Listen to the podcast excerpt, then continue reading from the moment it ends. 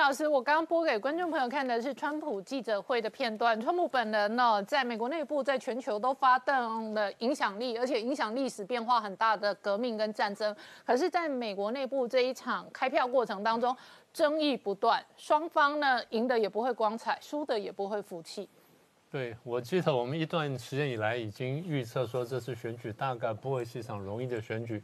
那出来结果呢，也跟大家预想差不多呢，是？的确是现在过程来的不干不脆的。不过回想一下呢，其实十几天前呢，有一个人他做了一个很准确的预言，Vermont 的这个参议员呢，Sanders，他在十月二十三号吧，呃，被呃呃 America Tonight 啊 Tonight Show 采访他就讲他说。啊，他估计呢，宾州啦，然后密歇根州啦，跟威斯康森州呢，他因为他有大量邮寄选票，那这次会晚会晚到，所以很晚呢才会开始计票。那到了晚上十点到就大选夜晚上呢，开票晚上到十点钟呢，川普会在这个三周呢取得一些领先之后，他就宣布说自行当选。但等到隔天呢，他再开始重新计票，发现说拜登超前，然后呢，川普就要求重新验票。后来事情真的是这样发生了，所以大家说神预言，然后有人说他是未来人啊，回到现在什么等等，这就让我想起来说，其实美国的选举制度呢，我们在美国念书的时候，我们就问过他们说，你们怎么还用这么两百年前的这种旧制度？他说这就是我们创造创造美国民主一个核心的什么等等。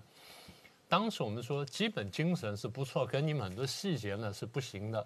他们说为什么不行呢？我们说从台湾经验来看呢，选举有很多地方可以舞弊。啊，你们的地方可以舞弊地方实在太多了。那你们是因为这个运气好，都没碰过大问题。像不像我们台湾啊，经过很多事情，所以我们学到很多教训。所以这个话才说完了，没想到美国真的发生这么大事情。前几天一个朋友呢传个笑话给我，他这样讲，他说美国人说我们的制度非常棒。那我们早上去投票，晚上就知道结果了。那北韩人说，哎呀。这个我们更不用投票，小时候就知道了。中国人说啊，我今天投票，今今天投票呢，我去年就知知道结果了。可是政治运作到后来呢，很容易集团化，一集团化到最后就政党化。政党到后来竞争的时候，它是有利有弊的。一个是有利的地方就是监督，弊的地方就是双方会势同水火，而且问题闹久之后呢，这矛盾越积越深了。那怎么化解呢？我们就不知道了。今天美国面临就这情况。所以现在回头来看，我们过去这这边讲呢，大家 看到台湾社会里面呢，挺川的也有，挺败的也有。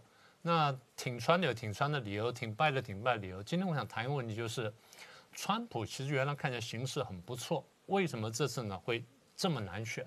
那对他来说这么不利？现在看起来呢，他还屈居下风，然后将来是不是能翻盘呢？他都还不知道。那过去我记得你讲过，我说这次选战主轴的一个要点之一就是我们到底要不要川普，嗯，对不对？有人觉得说啊，他这几年干得不错，所以应该继续下去。有人说这家伙实在坏透了，我们都不要他，所以变成说要不要他呢，变成一个很核心的问题。那我们政治学家呢，其实除了讲那种感觉之外呢，我们想问一个问题，就是这个人执政的时候，他是不是执政的不错？也就是说，不管个人人品如何或其他各方面怎么样。他的这执政的政绩如何？那我觉得在这次选举当中呢，台湾人比较少谈这一块。那美国人方面有谈，但坦白说谈的也不算多。我们看见就是美国这次媒体比较特别。美国在过去选举当中呢，很多次选举当中啊，媒体是避免站队的，媒体不太表态，媒体去分析事情，然后就去数他的政绩，然后去看他政见等等，这才是一个这个民主选举性应该走的一个方向。可是这次选，其实上次选举我们多数看多少看出来了，这次选举很明显看什么呢？看人格，看风格，然后看说我们喜欢他跟不喜欢他。可如果说你仔细数一下呢，川普其实以做总统来说，算是做的不错的。他的口号当然很清楚了，他说重新使美国伟大。那么怎么重新使美国伟大呢？雷根当时的做法就是我要去建军，然后跟苏联对抗；而川普的做法就是我先把美国的经济搞起来。所以我记得那时候几年前他上台的时候，我们要注意到他做一件事情。他上台之后没有几个月的推出了减税、加息、缩表三大政策。减税呢，就使得很多这些企业呢，他要付的联邦税下降很多，所以他投资的意愿增强了。然后同时呢，在国外的一些企业呢，因为这个关系呢，也回来了。然后加息的结果就是很多企业存在外国的这些钱呢，也纷纷拿回美国来。然后这个缩表呢，我们就不多说了。简单说就是使得美国的那个联邦政府持有的那个水位下降。所以这么来呢，就打造了一个所谓的川普经济学。第二，在对外关系上面，大家在对外关系上很多对他很多批评了。为什么？他很多地方不按牌理出牌。他退出了一些国际组织，退出了国际条约，然后要重新讨论的条件什么等等。但是你从美国角度来，当然从别的国家角度说，你这家伙怎么这样子呢？我们都已经谈好了，你现在胳膊拳头大胳膊粗，你现在逼我重新再来谈过，我心里很不舒服。但从美国角度来看，就是那如果我美国认为不公平的话，那我要跟你重谈，我不惜退出重谈。从保护美国利益的角度来说，那不算是错的。那么另外一点，大家常常嘀咕就是。中东，我们常常讲说，哦，出了很多问题。大家有没有注意到，川普现在让以色列跟旁边很多周边国家呢，订定了和平协定，这是几十年都做不到的。当时这个我记得，呃，克林顿总统吧，他当时让这个呃以色列跟埃及去和解的时候，当时得到多大的赞赏。那现在他能够让以以色列跟多个国家签订和平协定，好像称赞人不太多。相对来说不是挺公平的，好，那么我觉得它更厉害的就是个对华政策的部分。现在大家慢慢看清楚了，中共对美国的渗透跟威胁非常大。虽然民主党呢正在慢慢拿香跟着拜，但是共和党又在川普领导之下呢，大家可以看到这几年下来，不只是贸易战的问题。所以当时我们说，川普想打的恐怕不只是贸易战。那后来果不其然，从贸易战呢走到了这个科技战，走到了经济战、金融战等等，然后最后走到意识形态战争。所以我们认为说，他看见的呢，不只是一个贸易失衡的问题，他看见就是贸易失衡的根本呢，在于说我们的科技被偷窃，然后游戏规则不公平，然后你的渗透破坏，然后影响了我内部的分裂等等。所以下一步就我们说，他会不会修改对华政策？那后来呢，修改对华政策？当然，现在这几年呢，我们看得比较清楚。所以小结一下，就是说，至少我们看见了，他作为一个总统，作为政治人物来说，第一，他大体落实了竞选诺言，这个是有学者专门研究。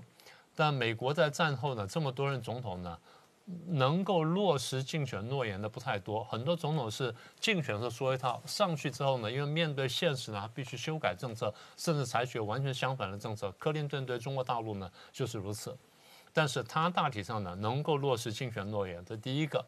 第二呢，我们刚刚讲到官僚主义。那么第一次有非常强的官僚主义，美国从上到下呢，各州有各州的官僚结构，各州有各州官僚主义，它能够基本打破第一次的官僚主义，然后能够强力推动一些事情。就你说的川普革命呢，这点呢，在美国政治学界来说呢，你评选论呢是必须肯定他的。这第二点，第三点呢，很多政客呢是只说不做，或者说漂亮话呢不太去做。川普是真的去做了，虽然有的事情当初做的时候，我们都觉得说，怎么会想到做这件事情呢？我记得当时我印象深刻的一件事情就是，他不是要干美墨之间围墙吗？我们说这玩意儿能做吗？哎，他真的去做了。说钱不够吗？哎，我想办法找给你。哦，再不然我是不是用墨西哥来出钱？他真把它做出来了。所以不管怎么样，就是这种强大做事行动能力呢比较罕见。大家看到这是呃，美国不是有个电视台访问很多这些选民吗？说你为什么投川普？他说，因为他做事情，他真的做事情，他他跟别的政客不一样。所以我们说，作为一个华盛顿政治圈的素人，做到这样呢，他的确有他不可忽视的地方。但话说回来，既然表现这么好，呃，为什么选起来这么辛苦？我觉得几个大的问题。第一个大问题就是我们刚刚说了，轻忽武汉肺炎，他。这个人呢，有点怎么说呢？有点自我中心。他觉得说，我的认知呢是这样的话呢，就应该是这样的。所以武汉肺炎出来的时候呢，大概佛奇或这些人呢警告过他，但他显然很低估了。当然，低估武汉肺炎的压力的人，恐怕不止他这么一个领导人。巴西也是吧？嗯。他叫大家不要戴口罩，然后说不会传染的，然后怎么样？然后不过就是一个流感罢了，然后流感死多少什么等等，就现在证明了。他好像是不对的。其实，在这背后呢，我常常讲，我说，我们必须看见了。对，在川普执政时候，大家看见美国社会分裂，但是我们必须看得更深一层，就是美国社会的分裂，严格说还不是川普造成的。大家仔细想一下，我常常这样子想，我说，当年一九四零年代国共内战的时候，国民党输了这么惨。一方面是战场上的失利，二方面就是文宣战的失利，三方面就是文宣战为什么失利呢？因为长期的社会宣传跟社会教育呢，这个方向已经转变了。大家回头注意看，从一九三零年代到一九四零年代要打内战前后，中国社会的氛围基本是左倾的。所以一旦这氛围是左倾之后呢，你国民党要把它扳回来呢，就碰到很大的困难。你做什么事情动辄得咎。今天我们看呢川普有这个味道，一方面是个人风格使得大家很容易找到毛病批评他，二方面就长期以来美国社会其实是渐渐左倾的，左倾了几十年之后呢，其实对保守派来说是很大的压力，所以保守保守派现在跳出来，其实不只是现在，大概从一九八零年以后已经很明显了。在美国的学界跟新闻界，如果有谁公开讲说我是保守派，或者说我是保守主义者，这个人会受到轻视，会受人嘲笑的。我记得我很多朋朋友、同事呢都这样，他说我不太敢承认我是保守派。所以前两年美国社会出现新保守主义的时候，这个词本身就被打得非常惨，所以有人就不太敢承认。有人说哦，我只是不赞成那种自由主义者，甚至不敢讲说自己是保守主义者。那么，川普啦、蓬佩奥跟彭斯这边出来打正保守主义的这个招牌，然后把整个社会氛围在向右转的时候，各位想想看，当这个社会已经向左转的时候，有人把它向右拉，这地方的差距就出现，嗯，这分裂就出现，嗯，所以人家说啊，你看你造成了分裂了，可是他想说，因为你把这社会整个带偏掉，我把它在拨乱反正的时候当中，一定有些人跟不上来，一定会出现分裂。所以这分裂到底应该是算谁的呢？好，那么这分裂产表现在什么地方呢？媒体，嗯，表现在学术界，嗯，表现在整个社会氛围。所以当这些整个已经左转的社会知识分子，尤其是这些我们叫意见领袖人，当他们的基本相信比较左的这套想法的时候，有人在向右拉着，他就打他。嗯，而川普就刚好就是向右转的这批人的代表。然后你本身呢，嘴巴又不太修口。然后这个行事风格呢又惹人争议，你讲话的德性又让人讨厌，然后你过去又有过多次结婚的记录，所有东西呢都变成我可以批评你的借口。所以当川普想要塑造说我是一个右倾的保守的一个代表的时候呢，大家常常讲说哦你言行不一，你两你两套标准，你什么什么的，你其实口是心非，很容易去抹黑他。但大家不要忘记。川普到现在为止经历了大概四千件法律诉讼，现在大部分他是被判无罪的。嗯，啊，这是非常惊人的事情，所以大家真的不晓得经过了什么事情。好，那么这个整个左转呢，一方面是美国社会的左转，二方面是整个这个国际的这个左转，三方面大家不要低估了。美国现在看见了中共长期的渗透、破坏跟宣传，也加速了这种左转。那这事情将来呢？我们我估计就是，即便是民主党上台，也必须面对。所以最后呢，我们结论就是，这次选举不论结论结果如何，我们看见了司法战大概免不掉的了。但是这个社会的分裂呢，可能会越来越明显，然后左右对决呢，可能会变成美国社会将来必须面对的一个主题。好，我们稍后回来。好，王浩大哥，我刚刚播给观众朋友看的是川普哦选前最后拼命的造势，他几个论述的核心主要都是中国收买拜登，拜登赢，中国赢。那这一个中国没有办法让我们的农民发大财，我从中国收关税，我让农民发大财。好。中国 always 是他重要演讲当中非常重要的关键字跟关键议题。可是这个时间点，白宫的团队哦写了这一个选集专论哦，那这一个专文讲的是川普论中国，所以白宫的团队在川普造势的同时，还要在白宫的权力核心强调中国战略。对这个白宫能够在呃美国投票大选之日前二十四小时公布这样一个专辑啊，川普论中国，确实是非常的有重大的意义啊。这个他这个呃，你看它的封面，它下面写的话是说，这是美国几十年来最重大的外交政策方向改变。嗯啊，也就是说，川普对中国的政策。不只是为了选举的权宜之计啊，不只是为了选票而对老百姓说的，而是向全世界说的。我这是几十年来美国最重大的外交政策改变。这个改变不是一时之之变，我如果当选第二任的话，他会继续进行下去啊。所以这个其实是已经为川普的第二任的对中国政策和外交政策定调了嗯啊。而且不光他这是定海神针呢，是定海这个是白宫对北京的定海神针，而且投票前一天还要再定你。是，而且不光是给第二任川普呃政权的第二任定调外交政策定调，实际上也给民主党做了定调。因为如果万一拜登上来的话，大家都会拿他跟川普的这些嗯这些政策、这些言论做对比啊，这是第一啊。第二一点，拜登电油门这两天大家猛打的，最主要的是他跟中共的关系嘛啊。那么大家也会拿他来检验拜登的行为啊。如果你当了总统，你对中国软弱，你跟川普的这些呃对中国的政策比较起来，你有很大的这个呃。呃，妥协或者绥靖的话，对中共的软弱的话，那大家就要怀疑啊。明明你有电油门的问题，你敢不敢对中国软弱呢？所以现在等于是说，他这一举两得嘛啊。他第一方面是完全对川普的第二任做了一个外交政策的定调，说我要继续对中国强硬啊，而且是这个是美国最重大的外交政策调整。第二是限制，万一拜登当选，那么。让你也被绑住手脚，你实际上也得照着我的这个外交政策继续走下去。而且这个限制也预告了二零二四年的选战，如果是拜登当选，那现在曾经对中国强硬的共和党的强硬派，不管是彭斯还是现任的国务卿蓬佩奥，他都可能在二零二四年当中哦夺权。然后争取哦，再度入主白宫，问鼎大位，而且主导议题，主导美国的这个权力之争。呃，现在甚至有说法，二零二四川普会出来再选啊。哦，那是班农说，他如果败选了，如果川普这一次败选的话，他会二零二四再选，因为。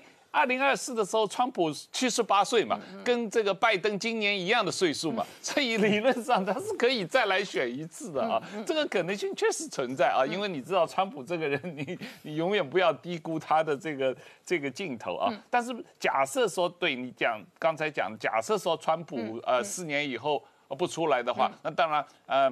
彭斯也有可能，蓬佩尔也有可能，当然，啊，共和党还有其他人也都有兴趣啊。那现在比较公开的是，呃，彭斯和蓬佩尔都是比较明显的啊，强硬派，强硬派，而且比较明显的表示说，二零二四他们想要出来选啊。所以从这个角度来讲，这个二零二四的话，当然，呃，当然了，这个有点为时过早啊。但是从这个共和党和川普的对中国政策这一条路线来说，这个这一次他在这个时间点公布这样的强硬的这样一个文集，确实是呃比较让人吃惊的。说老实话，好，这其实是一个很重大的政治动作，对，然后也是一个非常重大的政治宣誓，是，然后将来也很有可能是很大的政治攻防，甚至是政治提票机跟提款机，对，然后这个也是最后吹票。就是所有美国内部的反中票选前最后一页，我告诉你，只有我敢对付中国，是。其他人都是软脚虾。他也表态，这个。这个确实是从对于美国内部的这个动员这个反中的人士来说，不管你是什么种族或者什么背景的啊，我是在美国是最反中、最反中共的，我这个态度最立场最坚定啊，那大家投我，这个我可以继续维持这样一个政策，这是这是很明显的啊。但是另外一个。最重要的一点就是说，一般人认为啊，川普是一个商人嘛，他是愿意跟人谈判的嘛，啊，他容易交易嘛，所以呃，如果他当选以后，他有可能跟中共重启第二第二阶段的呃贸易协议的谈判，容有可能对中共呃采取一个不同的态度啊，那但是。从这个报告的角度来看，完全不是这个意思。它等于是把跟中国重启第二阶段贸易谈判的可能性完全这个呃拿掉了啊。基本上是说，我如果当选的话，我会采取更强硬的措施，而且会全方位的打击中共。选今天开票，双方都出来哦，召开公开记者会，强调自己会赢。双方事实上都还不认输的。不过目前为止，开票的发展跟进程相对上。川普的赢面跟胜率是高的比较多的，特别是。宾州的领先幅度远比疑似下落不明的三十万张选票还要大。那川普如果赢得宾州的话，对于整体的选举人票是大有帮助。那同时间请教明姐啊，一方面川普还在这一个强化选战跟胜选，另外一方面白宫的这一个团队发表的是川普论中国的专书，同时国务院就直接过关，让 MQ 九的无人机军售。受受台哦，直接顺利的这一个呃放行，国务院一个月内快速通关三笔对台湾的军售。对，呃，美国国防部正式宣布哈，在这个就是刚好是美国总统大选日当天哈，要出售对台呃有四架 MQ 九海上卫士无人机。那这样的一个敏感时间点哈，宣布对台军售，在我过去观察大概将近二三十年对台军售的潜力啊，这是破天荒，从来没有过哈。因为过去如果说民主党执政的情况之下哈，一定可能国务院会碍于包含怕得罪中国，所以会避开这个敏感时间点。那川普政府完全不计啊这样的一个可能政治敏感，等于在这一天宣布对台军售，那先前已经有两笔，这将去第三笔，总共五项哈。那这对。外就是在展示一个川普政府对抗中共的一个决心跟意志哈。那这样的一个呃对台军售，先前讲说路透报道有七项，现在已经陆续通过五项，包含这个空射鱼叉、暗制鱼叉，包含 MS 一一零的这个征兆夹舱，还有这次 MQ 九 B 的这个无人机，还有 ATACMS M 幺四两的这个海马式多管火箭。这五项其实已经是相对来说它的攻击性非常强，也是比较敏感的一个项目，五项都通过了。后面还有两项，就 MQ 呃 MK 六十二哦这种 QS 的快快攻水雷，还有包含 M 幺洞九 A 六的自走炮，这两项都属于防卫性武器，其实它过关的可能性就更高了哈。那等于说国防部事实上今天也证实说，七项里面其他包含还没宣布这两项，其实预算都已经编列哈。那只有 MQ 九无人机，因为先前还在。要去这个有发价发价书等等的军售程序还没有确定，所以可能会明年编。那这样的 MQ 九无人机，今天根据美国国防部公开的一个就是内部的一个比较具体的一个对台清售的呃军售的一个清单内。内部哈，四架 MQ 九无人机大概就这个呃价值一百七十二亿的台币。那它上面的一些装备哈，也是等于首出首次曝光，包含像 MX 二零哈这样的一个多频谱的一个瞄准系统，它可以提供全天候的一个即时高解析度的一个影像。透过包含像这次很重要的背后的一个后勤资源，就是说通信的卫星链路系统。传送到我们另外还采购两座固定式、两座机动式的一个地面接收站，等于可以把它在海上巡逻，包含譬如说今天他发现老共的这个航母打击群在哪个位置，远距之外，它在高空，它可以飞到四万尺的高空远距监控发现，然后及时的影像。不管录影或拍照，可以透过卫星链路传回给地面接收站。而且通常来讲，就是说，因为一般来讲，地面遥控大概三百公里内可以，但是三百公里外，你就必须要透过中继的一个卫星来传输。同时，上面还有一个刚刚讲的这个是光学系统，另外还有一个电子设施、电子资源的一个系统，叫做 SARC 七五零哈，它是属于 ESM，就是电子资电站资源系统。基本上，它可以透过征收到的各种电磁波，然后进行分析跟辨识。那具体去发现说，这到底啊，这个可能地面或空中的雷达，它的来源是从哪里？然后它是哪一型的雷达，包含它的一个位置跟定位，可以把这个数据传输给我们的战情中心，然后由我们地面发动对它进行所谓反辐射的一个攻击。那另外还有十二个这种所谓具备抗干扰的一个惯性导航的一一个系统，叫 SSASM。那这一套系统等于说，它可以避免被在飞行过程中，如果它是采取惯性导航的过程，它可以避免被敌方用电子作战做干干扰哈。同时还有这一个军规的 GPS 的一个接收模组哈，也就是说过去我们可能最多是只有民用，这一次还获得包含前面的几项飞弹都可以拿到军规这样的一个精准度，可能都低于一公尺。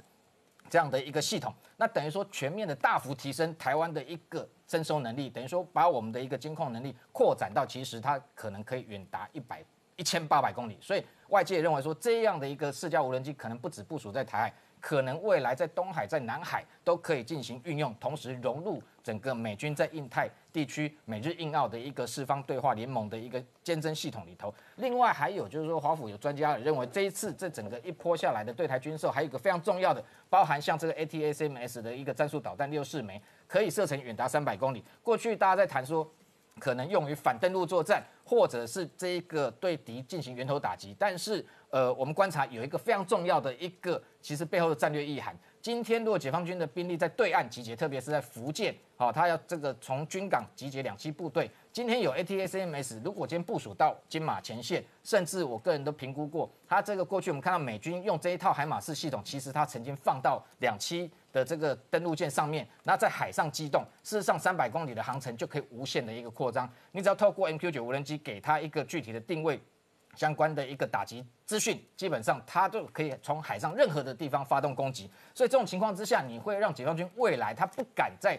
这个台湾的对对岸就是福建这个区块进行整个兵力集结，它变成是要后撤，而且它要往南北两处扩散，包含像北到浙江，南到这个广东，它才能真正的集结它的一个两栖舰队。那这样的过程中，它航渡台海的时间会更长，也要更久。那这个部分表示它要暴露它的一个防卫缺点的时间也更。这个更让台湾有更多的机会可以攻击它，所以整体上来讲，这样一整套的七项的对台军购来，呃，对对台军售来讲，对台湾的一个战力是大幅的提升。而且我们看到，基本上川普政府只不过四年第一任任内，啊，他对台的军售包含另外还有包含六十六架 F 十六 V 战机，一百零八辆的 M 这个 M Y A two T 的战车，这些军购的项目，它的性能值跟量已经超越过去所有美国这个总统两任。任期内的所有的这一个呃性能好跟战力，所以未来不管这个接下来，当然我们看到川普胜选机会还是很高。那如果他能够继续第二任，那未来对台海的一个防卫提升，应该会从这个军售继续提升到联合作战，或者是说双方的一个军事，包含军舰、军机的互访，不同的外交层次。但是在第一任任内，事实上对台湾的整个防卫的一个战力，已经超越过去所有美国政府的任内的这个。呃，对台的提升的这个作用。哦，马云的这一个蚂蚁上市案直接 GG 了哦，那全世界都睁大眼睛在看这种金融史上最大 IPO 案，直接喊卡，只有北京办得到。但是邱老师，全世界今天也都看川普的连任，他大赢、小赢或者打平，都有不同的政治发展。然后川普团队在投票前一天还要出专书，还要写下“川普论中国，美国优先”。所以呢，川普整个团队在知念之的定海神针的重大战略就是中国问题、中国议题。没错，呃，事实上哈，川普啊在选前呢猛打反中台牌，然后还出了那一本专书哦。嗯。基本上其实很多亚洲国家挺川，尤其是被中共霸凌过的国家啦，除了说像台湾、像越南、像印度，你去做民调。哦，基本上呢，十个有九个都告诉你说他绝对支持川普啊。那原因很简单，我们看一下越南啊，越南基本上啊，他做民调说八成以上支持，所以很多人觉得说奇怪，台湾人那么多人支持川普啊。那其实你要想看原因是什么，当然是跟中国跟习近平有关呐。那我要讲的就是说，很多人常常会用川普的人权记录啊，对非裔的、对这些墨西哥裔的不好呢，来去批评他。事实上，我今天要稍微跟各位介绍一下，其实在美国的亚裔是更辛苦的啊。我认为我们在讲亚裔或者台湾美国人哦，就是我们讲 A B C 啊，其实应该跟中国人甚至中共是不一样的哦。我们先来谈一下美国的社会怎么来看亚裔的美国人，这个其实国内蛮少人谈这个的啊。其实有三个症状，第一个症状叫做永远的外国人效应。你知道很好玩是，我们说在台北看到很多这些 A B C 啊，讲话这英文没有中没有这个中文的腔，好像觉得很羡慕他。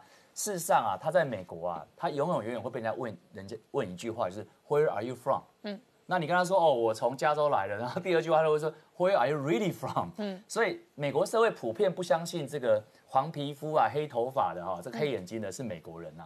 那事实上我们看一下，美国在一九一七年的时候把华人哦排除在外。嗯，那当时候哈，包括这个连二战的时候，包括日本人也都被迫害哦，然后关在这个集中营当中。那这个事情。